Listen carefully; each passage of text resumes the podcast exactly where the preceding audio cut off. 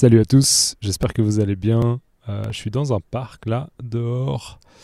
Euh, on est à la tombée de la nuit, il est à peu près il est 19h22, 19h22 donc le soleil est en train de se coucher tranquillement donc tombée de la nuit. On est à la tombée de la nuit. C'est euh, assez cool comme ambiance et du coup, je commence mon podcast numéro 2 comme ça dans un parc. Salut à tous, bienvenue dans un nouvel épisode du podcast de FCI. Vous trouverez plus d'informations sur mon projet sur youtube.com slash French Comprehensible Input slash about. Je teste un, nouveau micro que je viens d'acheter parce que je me suis rendu compte qu'il fallait que j'ai euh, un micro pour pouvoir enregistrer des podcasts dehors. Le seul truc, c'est que j'ai l'impression qu'il marche un petit peu moins bien sur un téléphone en fait. Techniquement, euh, dans les explications qu'ils donnent sur le produit euh, sur internet, ils disent que on peut l'utiliser avec un téléphone, il n'y a pas de problème, mais j'ai l'impression que le son est un petit peu différent. Donc j'espère que ça va fonctionner. J'espère que le rendu, donc euh, le rendu, le résultat, j'espère que le rendu de mon enregistrement va, va être bon, mais je suis pas sûr, donc je suis un peu nerveux. Mais allez, il faut que je me dise que ça va aller, il faut que je sois optimiste. Donc ça va aller, ça va fonctionner. Ok, j'espère que vous allez bien. Je suis désolé de ne pas avoir fait de podcast euh, avant. Euh, voilà, j'ai beaucoup de choses et j'essaye de faire beaucoup de choses, mais je suis un peu lent dans ma production de vidéos, de podcasts. Et euh, ben ouais, j'en suis désolé pour ceux qui, qui aimeraient bien que je publie plus. Donc voilà, désolé pour ça, mais je m'y mets là maintenant. Je suis en train d'enregistrer ce podcast numéro 2. Alors dans ce podcast, je vais parler un petit peu de la rentrée. La rentrée, ce fameux euh, mot qu'on a en français, rentrée. Ce qui est intéressant, c'est qu'en anglais, il n'y a pas vraiment de mot, on va dire... euh, il y a une expression pour dire la rentrée, mais il n'y a pas vraiment un mot qui veut dire la rentrée. Je ne sais pas trop comment c'est dans, dans votre langue maternelle. Mais euh, voilà, la rentrée en français, c'est quoi? C'est cette période de l'année où les cours reprennent, où euh, l'école recommence. Donc euh, voilà, c'est la fin de la période estivale. La fin de la période estivale. Estivale, c'est relatif à l'été, d'accord? La période estivale, c'est la période de l'été. Et donc voilà, l'été se termine, la période estivale se termine et on a la rentrée. L'école recommence. Alors pourquoi je parle de la rentrée? Ben, Pour rappel, moi je suis enseignant et donc clairement pour moi la rentrée ça veut dire un petit peu la, reprise euh, sérieuse du travail. Euh, avec ma profession j'ai beaucoup de chance parce que durant l'été je peux vraiment vraiment... je pourrais utiliser cette expression, je peux me la couler douce, se la couler douce, ok, se la couler douce. Je peux vraiment me la couler douce euh, durant l'été, donc ça veut dire que je peux me détendre, je peux me relaxer, j'ai pas besoin de travailler beaucoup durant l'été. Si je veux, je peux travailler, je peux anticiper euh, le travail, mais si j'ai envie de faire une grosse coupure, si j'ai envie d'arrêter de travailler euh, une, deux, trois, quatre semaines, eh ben je peux. C'est ma, c'est mon propre choix, c'est mes propres décisions, ce qui est vraiment, euh, ce qui est vraiment très très agréable et ce que j'apprécie beaucoup dans cette, euh, dans cette profession. Donc euh, voilà, je peux me la couler douce durant l'été, mais du coup forcément, si je me la suis coulée douce, si je me suis vraiment complètement, si, j'ai complètement déconnecté en fait de toute forme d'activité en lien avec l'enseignement, eh ben c'est clair qu'à la rentrée, c'est euh, une reprise qui est, on pourrait dire, un petit peu brutale. une, reprise qui est intense. Donc, on, ouais, ce que j'ai envie de dire, c'est qu'il y a un gros contraste en fait euh, pour les enseignants à la rentrée. Euh, on passe de l'été où il faisait beau, on est parti en vacances, on a pris beaucoup de temps pour, pour soi, à un moment où il y a tout qui recommence et c'est assez intense, c'est un gros contraste. Donc, beaucoup de fatigue. voilà. Ok, je regarde un petit peu mes notes. Comme d'habitude, j'ai noté 2-3 notes. Je regarde un peu au fur et à mesure. Au fur et à mesure, ça veut dire progressivement. Je regarde au fur et à mesure. Donc, été beaucoup de temps. Ouais, donc moi cet été, j'ai eu énormément de temps pour moi. C'était vraiment génial parce que, ben, pour, rappel, je ne sais pas si je l'ai dit dans, dans mon premier podcast, mais moi je viens de devenir papa. Et euh, donc voilà, cet été, j'ai pu passer beaucoup de temps avec ma famille euh, et c'était vraiment, vraiment génial. Mais du coup, forcément, la reprise est très, très euh, chargée et le contraste est euh, énorme. Donc voilà, rentrée chargée, ça je l'ai dit. Aussi période de pression, voilà, j'ai noté ces mots-là, aussi période de pression. Donc oui, en effet, la rentrée, je pense que c'est aussi une période de pression parce que euh, non seulement il y a beaucoup de choses à faire, il y a beaucoup de tâches à effectuer, de documents à préparer, de planification à faire, mais il y a aussi un truc, je pense, qui au final nous prend beaucoup d'énergie. Là, je parle un petit peu au nom de tous les enseignants. Peut-être que pour certains enseignants, c'est différent. Mais en tout cas, pour moi, il y a quelque chose qui me prend beaucoup d'énergie et je dirais que c'est en fait euh, les premières impressions. Alors, je vais m'expliquer un petit peu. La première impression, c'est quoi? C'est euh, ben, l'impression qu'on fait à une personne au moment où on la voit pour la première fois. ok? Et je pense que ça s'applique clairement à, à l'enseignement parce que la première fois qu'on voit une classe, on a envie de donner une certaine image de soi. Et euh, on va dire que l'enjeu est grand. Je ne sais pas si vous connaissez ce mot, l'enjeu. J'imagine que la plupart des gens qui, m'écoutent euh, le connaissent, mais juste l'enjeu, c'est euh, l'importance. D'accord? Il y a de l'enjeu, il y a de l'importance. L'enjeu est grand. c'est un moment qui est important. Pourquoi? Parce que je pense que ce qui se passe au début, euh, durant les premiers cours, durant les premières interactions, en fait, on, on, montre un petit peu qui on est et on montre aussi un petit peu euh, quelles règles on applique en classe. D'accord? Ce que je veux dire par là, c'est que moi, par exemple, j'ai une approche où je pense qu'en début d'année, je suis très très strict. Je suis même, je pourrais presque utiliser le mot un peu sévère comme ça, un peu sévère, un peu strict. Euh, et peut-être qu'il y a des gens qui s'imaginent que wow, le, prof il est très strict, il est très sévère, et peut-être qu'il y a des gens qui se disent qu'il n'est pas du tout sympathique, que je suis pas du tout un prof sympathique. Mais c'est une stratégie claire, euh, c'est une, stratégie clairement que j'ai parce que je pense que c'est beaucoup plus simple de commencer l'année en étant très strict et petit à petit, donc progressivement, petit à petit, je pourrais même utiliser l'expression aussi au fur et à mesure, d'accord Au fur et à mesure, petit à petit, progressivement, devenir un petit peu moins strict et se détendre, ok se, se détendre, euh, c'est un peu un synonyme de, de, de, se relaxer, se détendre, devenir un peu moins tendu, ok Se détendre. Donc je pense que c'est beaucoup plus simple de commencer en étant strict, ok Commencer en étant strict et ensuite être un petit peu plus tranquille, un petit peu plus doux, un petit peu plus sympathique et ouvert. Euh, je pense que le contraire, c'est dangereux. C'est-à-dire se dire qu'on va commencer par être hyper cool, relax, détendu, euh, très très tolérant. Ah, vous là-bas au fond de la classe, vous voulez parler, il n'y a pas de problème, vous pouvez parler autant que vous voulez. Ah, vous, vous voulez utiliser votre téléphone pendant tout le cours, il n'y a pas de problème. Euh, commencer comme ça et puis se dire ah mais en fait ça fonctionne pas, euh, le, cours se passe pas bien, donc je vais changer mes règles et à partir de maintenant je vais dire non vous n'avez pas le droit d'utiliser votre téléphone, non vous n'avez pas le droit de parler en même temps que moi, je suis en train de donner une explication. Ben, en fait ça va pas passer. Je pense que ça va mal se passer si on passe de cool, relax, détendu à strict. D'accord? Je pense que c'est beaucoup plus simple dans l'autre sens. Donc en d'autres mots, et peut-être pour utiliser une expression utile, je pense que c'est beaucoup plus facile d'être strict au début et petit à petit, euh, petit à petit, hein, petit à petit, de se détendre que de commencer euh, euh, en étant un peu le prof cool qui accepte tout et puis ensuite de serrer la vis. Et c'est l'expression que je voulais utiliser, c'est l'expression serrer la vis. Ok, serrer la vis, serrer la vis. C'est quoi serrer la vis? Alors, au niveau, au, au sens propre, serrer la vis. Je ne sais pas si vous savez ce que c'est qu'une vis, mais une vis, par exemple, c'est quelque chose qu'on va utiliser si on est en train de monter un meuble. Je vais, je, vais, je vais nommer Ikea, parce que comme ça, tout le monde a cette image en tête. Quand on va chez Ikea et qu'on achète un meuble, on rentre à la maison, on le monte, et probablement, on va devoir utiliser des vis. Donc Ikea nous donne un petit sachet en plastique avec des vis dedans, et on va visser euh, ces vis dans des, pièces, généralement en bois, pour assembler et monter le meuble. D'accord? Des vis.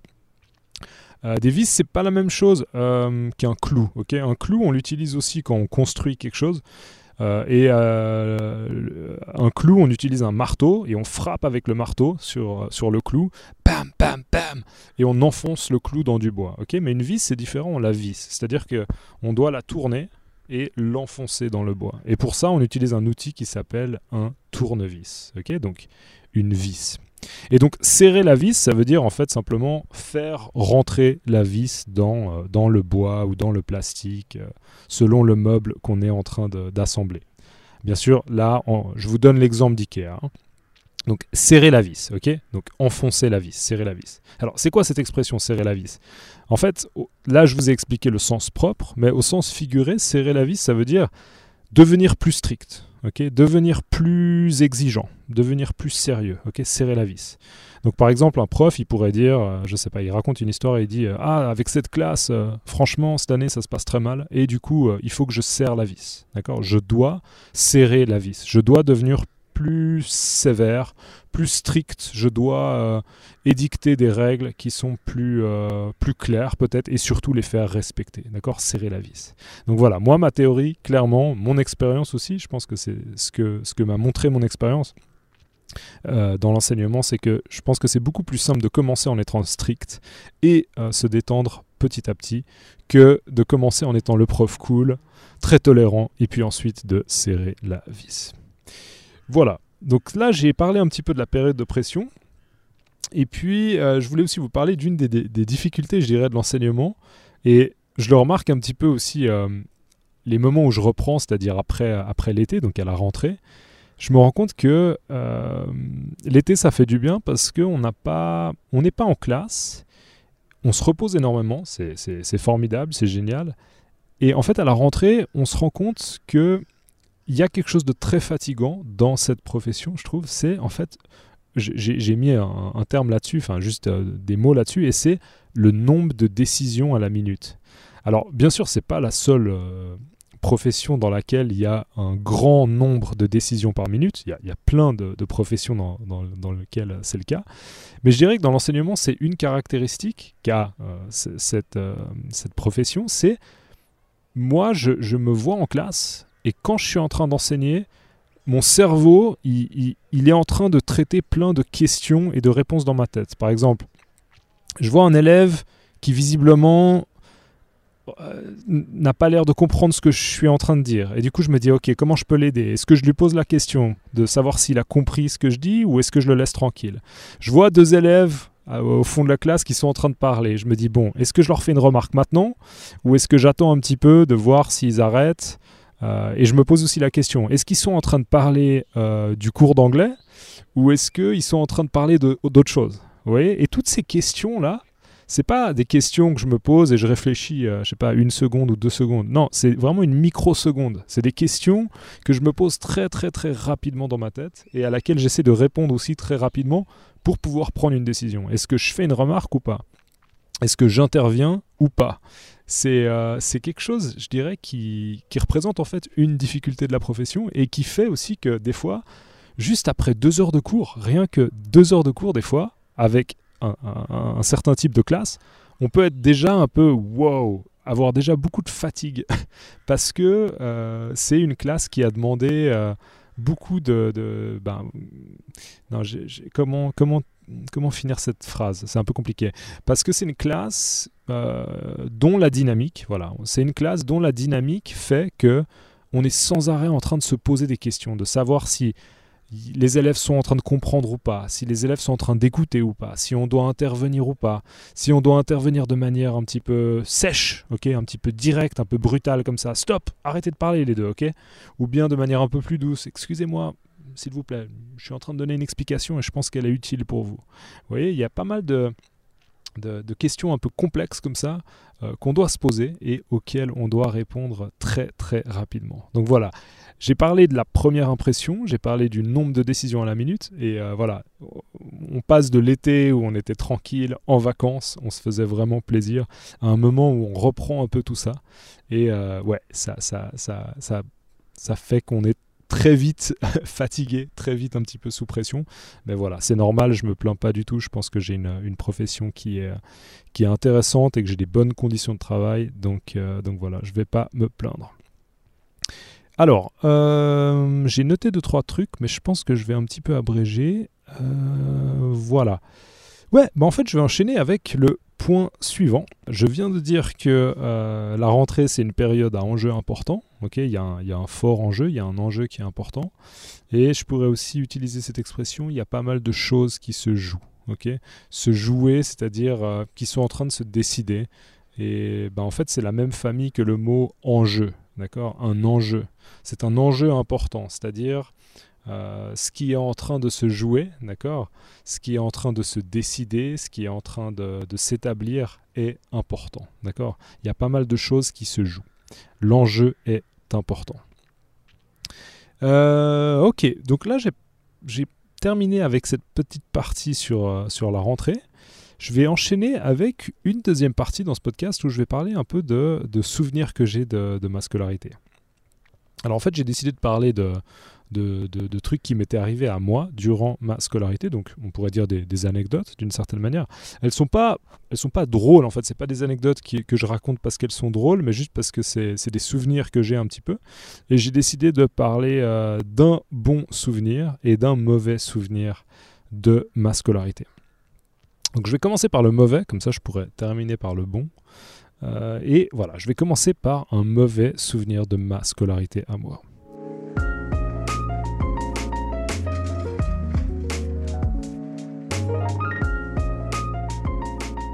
Donc, on avait, euh, dans ma classe, on avait un prof de maths. Je ne vais, je vais pas mentionner son, son, nom, mais au cas où son, son nom commence par D-U-R. Voilà, je ne vais pas en dire plus. Mais donc, monsieur D-U-R, je ne dirai pas la suite. Euh, c'était un prof de maths. Et euh, moi, j'avais, je pense que j'avais peut-être un petit peu du mal à comprendre ses explications par moment. Et je me souviens d'un moment où euh, il, a, expliqué quelque chose. honnêtement, je me souviens plus ce que c'était. Je ne sais pas si on faisait, euh, je sais pas, des équations, euh, si on faisait de la géométrie. Je, je, pense que c'était probablement plutôt des équations, ce genre de choses. Et il y a un moment où vraiment j'ai pas compris. Et il a dit Est-ce que vous avez des questions? Et j'ai dit Excusez-moi, monsieur, j'ai pas très bien compris votre dernière explication. Est-ce que pourriez, est-ce que vous pourriez la répéter?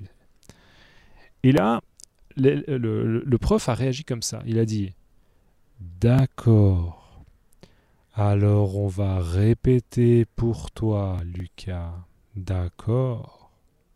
Donc voilà, je pense que vous comprenez l'idée. En gros, il s'est clairement et ouvertement, ok, ouvertement ça veut dire euh, sans se cacher, ok, il s'est ouvertement moqué de moi en me disant Tu me demandes de répéter une explication qui était claire, tu es très lent, et du coup, puisque tu es très lent, eh ben, je vais parler comme ça, parce que tu es très lent, Lucas. Et c'est vraiment un souvenir qui m'a marqué. Et euh, je vais lister un peu des, adjectifs de, choses que j'ai pu ressentir à ce moment-là. Alors déjà, c'était un moment qui était gênant, d'accord? C'est un, un, moment qui m'a gêné, qui m'a qui m'a pas mis à l'aise du tout, d'accord? J'étais mal à l'aise, j'étais gêné.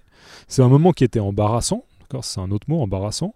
Euh, j'entends aussi beaucoup de gens qui disent euh, malaisant. Alors ça, c'est un, mot, je pense que vous ne le trouvez pas dans le dictionnaire. Mais j'entends mes élèves qui l'utilisent pas mal en français. Ça, donc ça vient d'un malaise. être mal à l'aise. Être mal à l'aise. Et donc il y a pas mal de gens maintenant qui commencent à dire malaisant. Parce que euh, il y a ce mot en, anglais, d'ailleurs les Québécois ils l'utilisent assez facilement. Un Québécois il pourrait dire Ah, c'était un moment bien awkward là, c'était un moment awkward awkward. Donc ce, mot-là, en fait, qui vient de l'anglais, les Québécois l'utilisent pas mal. Nous, en français, en tout cas en Europe, j'utilise pas des gens qui, disaient, qui disent euh, awkward avec euh, l'accent euh, québécois. Mais peut-être en français, ouais, peut-être il y a des gens qui disent c'était awkward, ouais, pourquoi pas. Mais en tout cas, malaisant, j'ai l'impression que c'est un mot qui est en train d'être utilisé de plus en plus, particulièrement par, par les gens, par les, ouais, les, les, jeunes adultes ou les adolescents.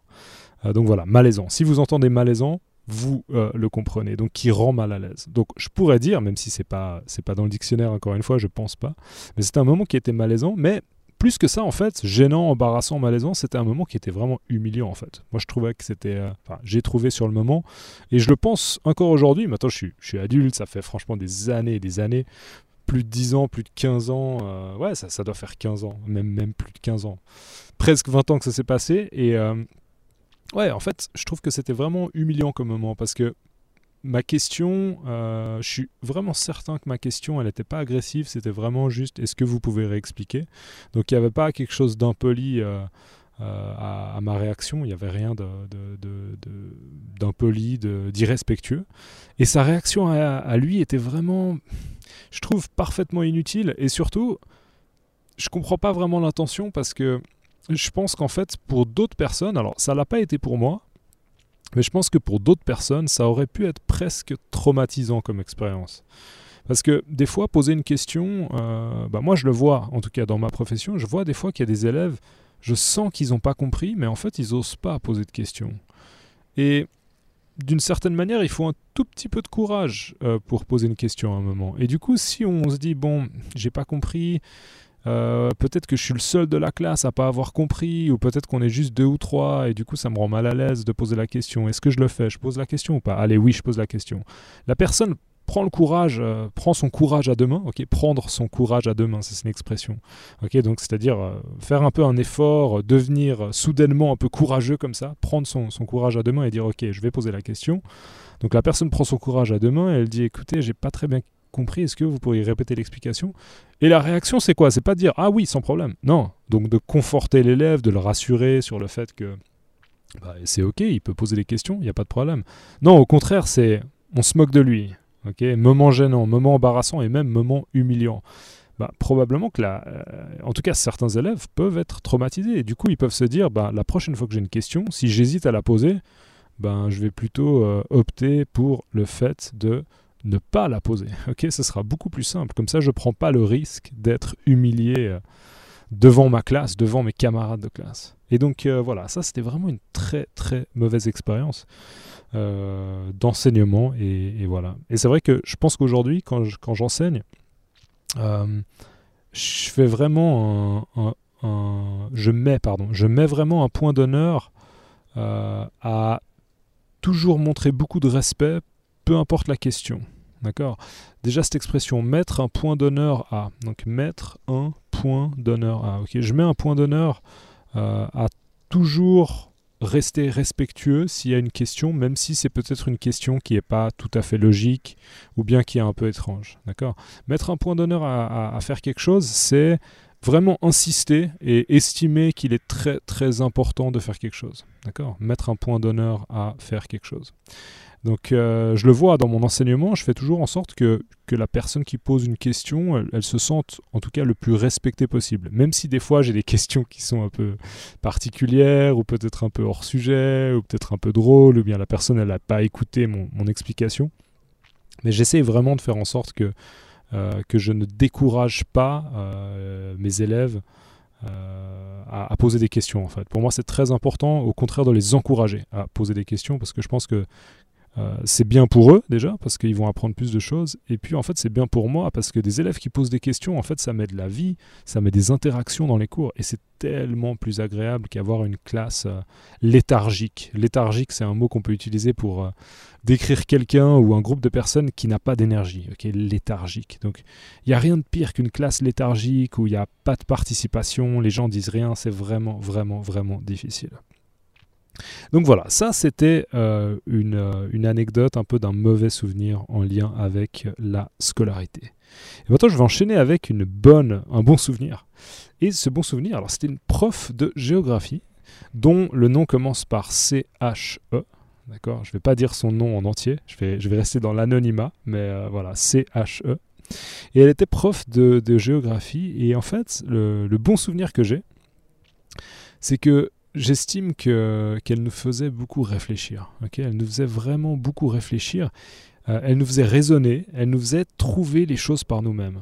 il y avait des moments euh, de silence où on sentait qu'elle nous posait une question et elle nous demandait de raisonner, de nous poser des questions dans notre tête et d'essayer de trouver un peu des réponses. Elle ne nous servait pas euh, les réponses sur un plateau, toutes préparées. Ça, c'est une expression un peu qu'on peut dire, quelque chose servi sur un plateau. C'est juste une manière de dire que voilà, il y a tout qui est préparé, euh, il y a tout qui est mâché, on peut dire. Mâché, c'est le fait de hmm, quand on mange un aliment, on le mâche, ok, avec la, avec les dents et la mâchoire. Non, non. Mâcher, ok, mâcher un chewing gum. Euh, donc il y a tout qui est mâché, il y a tout qui est euh, servi sur un plateau, préparé.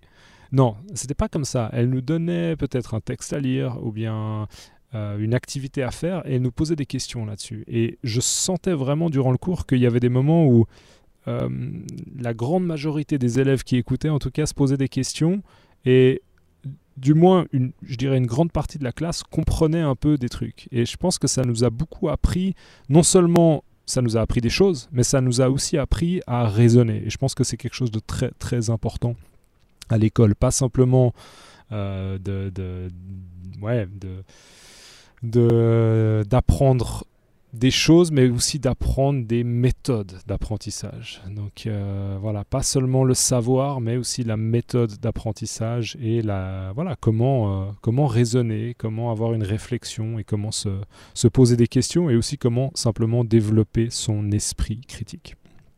Donc voilà. Et donc là pour l'instant, je, suis juste en train de, de, de, complimenter un peu cette prof parce que je pense qu'il y a beaucoup de choses qu'elle faisait qui étaient très bien.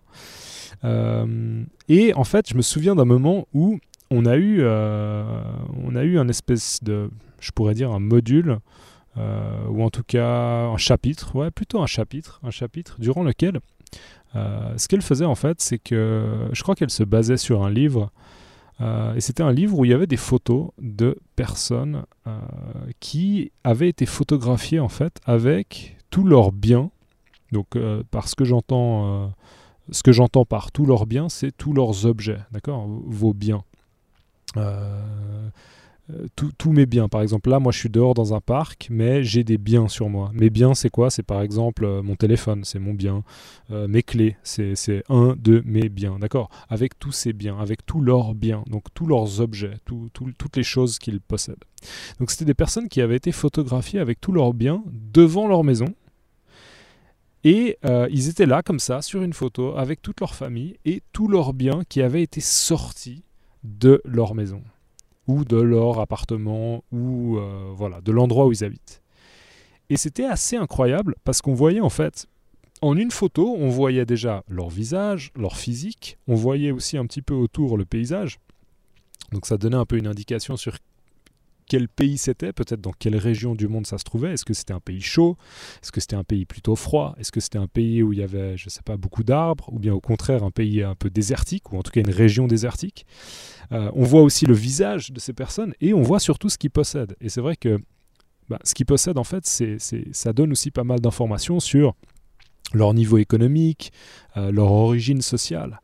Et euh, en fait, le but, c'était justement de se poser des questions un petit peu là-dessus, d'essayer de voir un peu euh, ce que possédaient les gens euh, de, certaines régions du monde, euh, de voir un petit peu le contraste avec d'autres régions du monde où des gens possèdent beaucoup, beaucoup moins de choses et des choses aussi qui sont peut-être beaucoup plus anciennes. Je, je, prends par exemple un exemple, je me souviens qu'il y avait une photo où il y avait une famille qui était aux États-Unis et on voyait beaucoup de d'objets en plastique, alors que en opposition à cela, on avait, euh, on avait une famille mongole, donc en Mongolie, et on voyait très très peu d'objets en plastique. Devant, euh, donc une famille qui était devant sa yourte, c'était des gens qui vivaient dans une yourte, donc une yourte, c'est typiquement mongol et c'est une sorte de tente. Euh, dans laquelle vivent certaines personnes, en tout cas en Mongolie.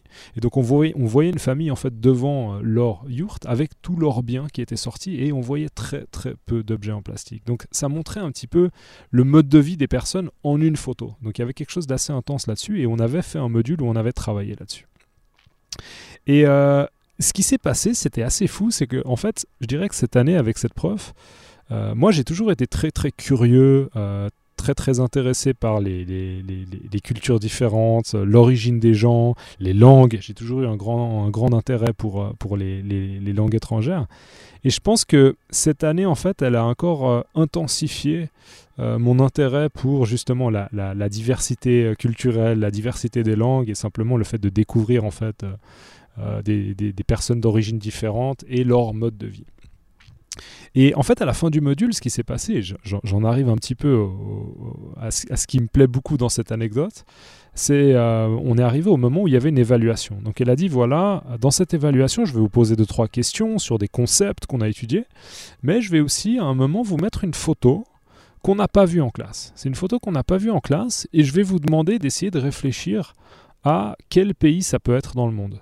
D'accord? Parce que, euh, bien sûr, elle avait attiré notre attention sur le fait que, donc attiré notre, notre attention, elle, nous avait montré, elle, nous avait demandé de, de vraiment euh, remarquer que, à partir d'une photo, on pouvait déjà décoder ou en tout cas déduire énormément d'informations. On pouvait euh, regarder le paysage, d'accord? Donc savoir si par exemple il y avait des montagnes, savoir si c'était au bord de la mer, savoir s'il y avait un désert, etc. Donc le paysage, mais aussi euh, le physique de ces personnes. Parce que bien sûr, les gens à travers le monde n'ont pas le même physique, n'ont pas la même couleur de peau.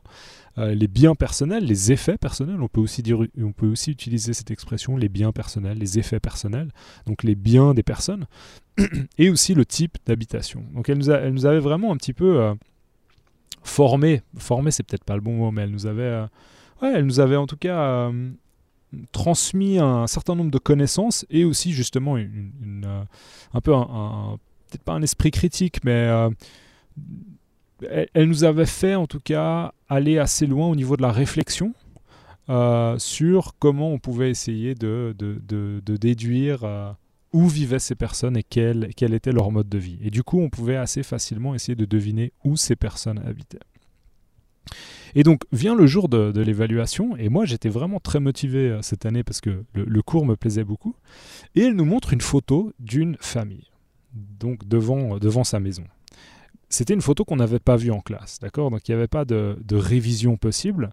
Euh, on ne pouvait pas réviser et bien réussir. Il fallait avoir bien écouté en classe et surtout bien avoir compris un peu sur, enfin, bien avoir compris les, les stratégies pour essayer de deviner d'où venaient les personnes.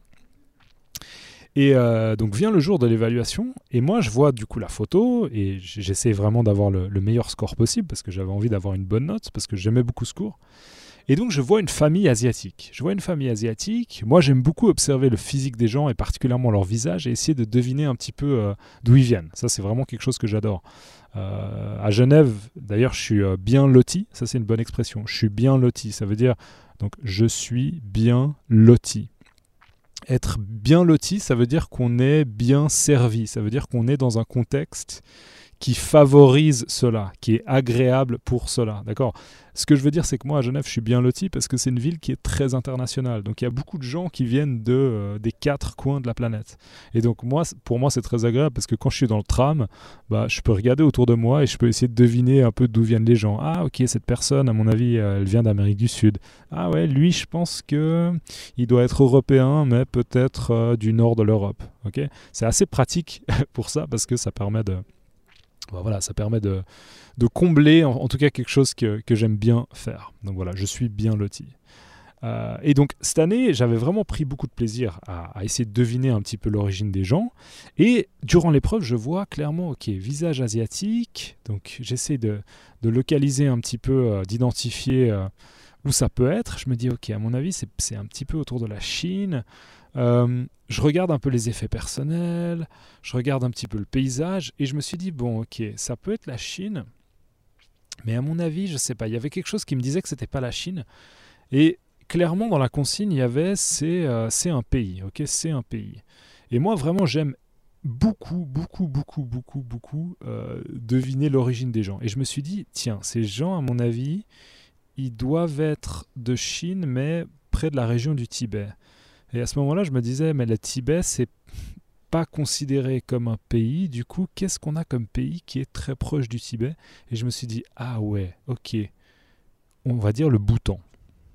Et donc j'ai dit, dans l'épreuve, j'ai écrit le Bhoutan. Parce que déjà à cette époque-là, en fait, je connaissais assez bien le, nom des pays euh, du, monde.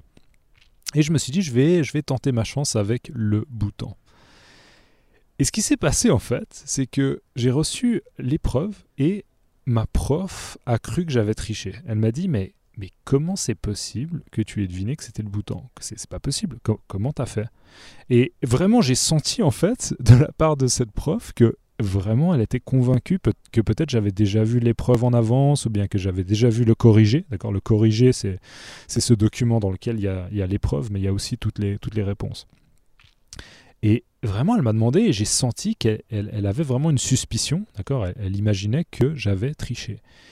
Euh, et, et, je lui ai dit, mais, non, non, j'ai pas triché. Et pourquoi? Bah, Simplement parce que je pense qu'elle m'avait tellement motivé durant cette année que euh, j'avais travaillé à fond euh, mes cartes de, de, de l'Asie, le nom des pays, mais pas forcément de l'Asie, hein, aussi euh, des pays d'Amérique, euh, des pays de l'Afrique. Mais là, en l'occurrence, pour l'épreuve, il fallait essayer de deviner d'où venait cette famille.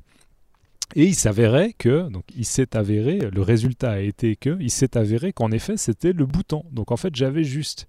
Et elle, elle avait prévu d'accepter la réponse euh, Chine, Tibet, voilà. Donc Chine c'était bien plus simple à mon avis parce que la plupart des gens de ma classe se disaient ok visage asiatique, euh, peut-être pas du sud, extrême sud, donc peut-être pas des gens de Malaisie ou de Thaïlande, mais plutôt Chine.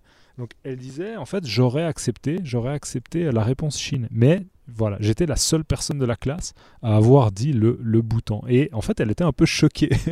elle était un peu choquée. Et tout ça pour dire que, en fait, je lui dois ce résultat ce que je veux dire par là, je lui dois ce résultat. Je lui dois ce résultat parce que c'est elle, je pense, qui a vraiment réussi à, éveiller une sorte de curiosité et un intérêt euh, pour, euh, ou en tout cas, un intérêt que j'avais déjà, euh, elle a réussi à l'intensifier, à, le rendre encore plus grand, d'accord? Elle a réussi à éveiller un intérêt chez moi, c'est-à-dire elle a réussi à me, à me motiver à en apprendre plus sur un sujet, ok? Éveiller l'intérêt de quelqu'un. Donc je pense que j'avais déjà cet intérêt avant, mais c'est devenu euh, quelque chose d'encore plus, euh, plus grand et d'encore plus intense. Donc en fait, merci à elle pour, pour, ce, pour cette année-là, parce que je pense que j'ai beaucoup appris et euh, clairement, ça a intensifié un petit peu mon intérêt pour euh, la géographie en général, mais aussi euh, essayer de comprendre un petit peu la culture des gens et leur mode de vie. Donc voilà, j'ai ce souvenir, et d'ailleurs, je ne sais pas si j'ai gardé le test, mais il me semble que je l'ai gardé. Il doit être quelque part dans des documents. Donc ce fameux test où j'avais écrit bouton et il y avait le vu et euh, voilà, je l'avais choquée, euh, je l'avais beaucoup surprise ce jour-là. Et je crois en fait que ce qui s'est passé, c'est qu'elle m'a pas cru. Je crois que sur le moment, elle a été persuadée que j'avais triché. Parce qu'elle se disait, c'est pas possible. Le Bhoutan, c'est un tout petit pays. On n'a même pas forcément vu euh, où il se situait. Donc c'était peut-être moi, en fait, dans mon temps libre qui avait juste un peu révisé des cartes euh, de l'Asie parce que ça me passionnait. Euh, et puis du coup, j'avais appris que ah ouais, il y a ce petit pays qui est pas loin du Tibet et qui s'appelle euh, le Bhoutan. Et, voilà, ça a dû un petit peu lui faire penser que, que c'était pas possible que j'ai trouvé par moi-même, ok, que j'ai trouvé par moi-même, c'est-à-dire que j'ai trouvé la réponse moi-même sans, sans avoir accès au corrigé.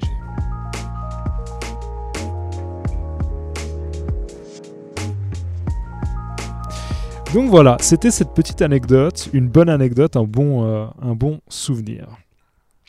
Voilà, en fait, je me rends compte que euh, j'avais prévu d'autres trucs, mais que c'est déjà beaucoup trop long.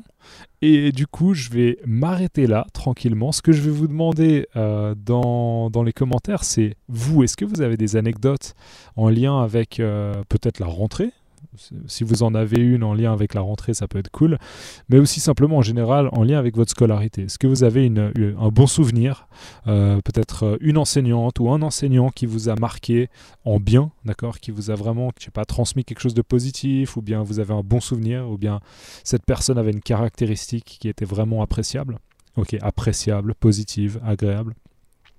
Ou bien peut-être un mauvais, euh, un mauvais souvenir, peut-être quelque chose de traumatisant, de, je pourrais utiliser ce mot, il n'est pas dans le dictionnaire, mais malaisant, gênant, embarrassant, peut-être un souvenir euh, embarrassant de l'école, de votre scolarité. N'hésitez pas à le mettre dans les commentaires. Si vous avez du mal à écrire en français, je comprends, il n'y a pas de problème, euh, mais n'hésitez pas à l'écrire dans votre langue maternelle, et puis vous pouvez mettre la traduction en français avec, avec Google Translate, parce que même s'il y a des fautes, je pense que les gens pourront le lire, probablement le comprendre, et puis du coup ça, ça, rend euh, la section des commentaires un petit peu dynamique, et puis ça fait aussi un petit peu de lecture pour les gens qui auraient envie de, bah, de s'exercer en fait à travers euh, les, commentaires. Donc voilà, n'hésitez pas, ça peut être cool. Euh, je vais essayer de faire la suite, donc peut-être les autres choses que j'avais notées, je vais essayer de le, faire ces prochains jours, je vais faire de mon mieux. Juste avant de terminer, j'aimerais reprendre deux trois commentaires du, podcast numéro 1. Alors, il y a déjà Victor Ramos qui dit euh, Je peux reconnaître que grâce à ce format, vous parlez d'une manière beaucoup plus naturelle. J'espère que vous continuez, ou bien que vous continuerez. Merci pour tout ce que vous faites pour nous, euh, les personnes qui apprennent le français hippopotame. Donc voilà, Victor Ramos, merci beaucoup. Victor, c'est euh, clairement une personne qui a, beaucoup commenté euh, sous mes vidéos et qui a toujours fait des commentaires euh, très agréables. Donc un grand merci à toi, Victor. je vais essayer de continuer, bien sûr. Je vais faire de mon mieux. J'ai pas envie de lâcher ce podcast, mais c'est vrai que entre le travail et euh, la vie personnelle, le fait que je sois devenu papa, c'est vrai que je peux pas en tout cas produire autant que je veux. Et j'en suis désolé, mais je vais faire de mon mieux. Ensuite, il y a Sonia Lombardo qui dit Salut Lucas, j'espère que tu vas bien. Le podcast, euh, c'est une bonne idée. Euh, un épisode ou une vidéo sur les différences entre la langue française en France et en Suisse serait intéressant. Alors, Sonia, merci beaucoup pour ton commentaire. Et clairement, il faut que je le fasse. Il faut que je le fasse. Vraiment, je vais préparer quelque chose. Je pense que le plus simple, ce serait peut-être que je trouve un article euh, qui parle un petit peu de la différence entre le français de de Suisse romande et le français de France. Donc je vais faire ça et je le, je le préparerai dans un prochain podcast. Une réponse brève en tout cas, il n'y a pas beaucoup, beaucoup, beaucoup de différence entre le français de Suisse et le français de France. Au niveau du vocabulaire, il y a quelques différences, mais ça reste euh, réduit. Je dirais que c'est surtout au niveau de l'intonation et de l'accent où là il y a une différence qu'on peut remarquer, mais qui n'est pas non plus énorme. D'accord? On n'est pas dans, dans la situation où... Euh, on a les gens qui parlent à Paris et puis les gens qui parlent à Montréal, au Québec, où vraiment euh, ça sonne très, très, très, très, très différemment. En tout cas, c'est mon avis personnel. Je pense que euh, bon, ça dépend aussi d'où on parle en Suisse. Moi, je viens de, Genève où je pense il y a un accent clairement, un accent euh, genevois, mais je dirais que c'est pas l'accent le plus le plus intense euh, de Suisse romande. Donc je dirais que c'est pas une grande différence. Voilà, je, je donne déjà une réponse brève. C'est pas une grande différence, mais j'en reparlerai plus tard dans un autre podcast. Sinon, il y a Arky Toon qui dit Merci beaucoup, monsieur Lucas, pour le podcast. Il est très efficace pour apprendre le français. Et il dit J'ai une suggestion. Si vous pouviez faire euh, les, podcasts un peu plus courts, donc là je traduis de l'anglais, ce serait beaucoup mieux pour l'apprentissage. Un podcast de 15-20 minutes, ce serait mieux. Euh, ce serait plus simple de l'écouter. Euh, et ce serait aussi plus simple de l'écouter plusieurs fois. Voilà, je vais juste abréger. Donc merci beaucoup Toon pour cette suggestion c'est vrai que c'est un peu difficile parce que des fois, en fait, je prends des notes et je m'imagine que ça va me prendre 30 minutes.